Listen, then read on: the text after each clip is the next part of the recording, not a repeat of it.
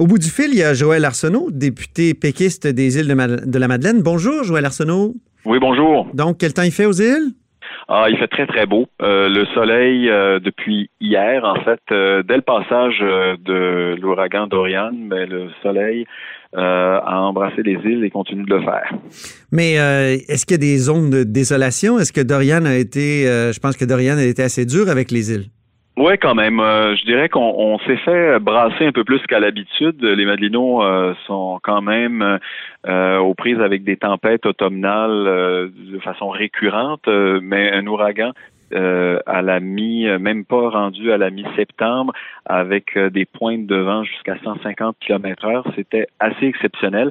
Ce qui fait qu'effectivement, là, malgré le fait qu'on était au courant 2-3 jours à l'avance, puis que les gens avaient tenté de sécuriser le barbecue, la table de pique-nique, puis les chaises et tout ça, il y a quand même eu des dommages sur certaines toitures, dans les havres de pêche, dans les marinas. Il y a des chalets qui ont aussi été emportés par la surcote de marée. Donc, des dommages à gauche, à droite, là, qui sont supérieurs à ceux qu'on connaît normalement là, un peu plus tard à l'automne. Quels sont les plans là, pour finalement corriger tout ça? Est-ce que ça va être très long? Donc, est-ce qu'il y a des dommages qui vont faire souffrir les Madelineaux pendant longtemps? Mais je vous dirais, ce dont j'ai parlé, c'est surtout les dommages à la propriété, donc chez les citoyens des îles, mais ce qui est surtout inquiétant sur le plan collectif, c'est les dommages qui ont été causés le long du littoral à certains endroits, donc qui sont érodés davantage et en début de saison. Ouais. Y a des routes qui sont maintenant à risque. La route 199 qui traverse les îles, est toujours très, très vulnérable. Et puis, il y a également dans le secteur où se situe l'hôpital, puis un certain nombre de services commerciaux, dans le secteur de Cap-aux-Meules, là, il y a des interventions qu'on souhaite très, très rapides pour colmater certaines brèches pour passer à travers l'automne et l'hiver. Il y a des interventions d'urgence qu'on souhaite faire parce que c'est sûr que c'est pas la dernière tempête de l'automne, puis les prochaines pourraient être dévastatrices sur le plan de l'érosion des berges. Ouais. Vous êtes critique en matière de langue. J'aimerais avoir votre opinion sur cette pratique qui semble avoir cours à la Société des Alcools du Québec de dire « Bonjour, aïe, next »,« Suivant, next ». Ben, c'est absolument inacceptable pour nous. On l'a déjà fait valoir 2 fois plutôt qu'une à l'Assemblée nationale, qu'en général, le bonjour high, c'était pas la façon d'accueillir les consommateurs dans les commerces de Montréal en particulier. On sait que c'est là que c'est surtout répandu, mais qu'on le voit dans une société d'État.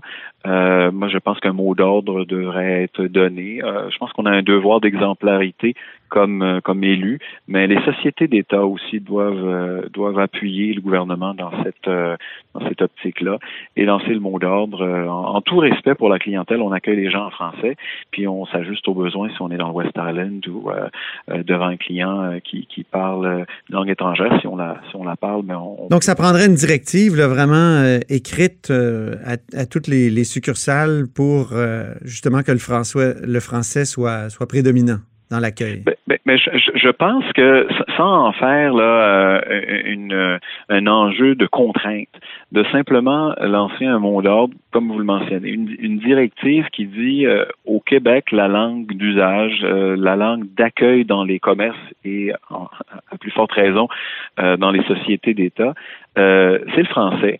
Et selon la réaction qu'on obtient, ben là on peut s'ajuster si on en est capable. Je pense que ce serait tout simplement une pratique qui serait tout à fait respectueuse de la langue de la majorité et puis qui ne pose pas aucun problème en termes de livraison du service éventuellement là dans la vente d'alcool, du spiritueux ou de vin.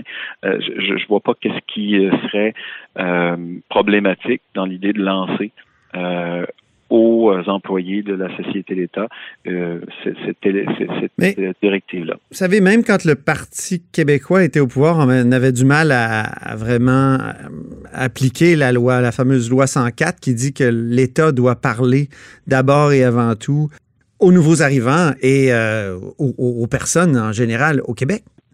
Donc en français. Oui. Alors, la loi 104, on l'appliquait même pas à l'époque où le Parti québécois était au pouvoir. Comment vous pouvez dire que ça va être fait par la Coalition avenir Québec?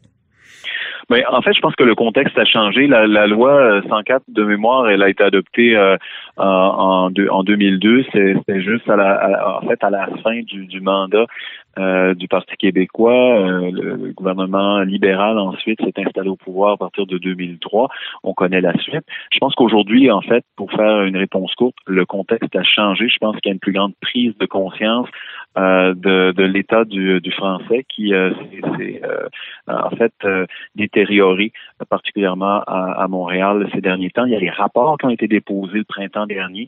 Je pense qu'on est mûr maintenant pour un débat sur la loi 101. Même le Parti libéral semble ouvert à un débat, mais que l'on identifie les endroits où on peut intervenir. Je pense que pour mettre en vigueur l'article 1 de la loi 104, c'est une question de volonté politique et je pense qu'on est capable de le faire maintenant. Très bien, on verra ce qui se fera, mais dites-moi un autre sujet en terminant.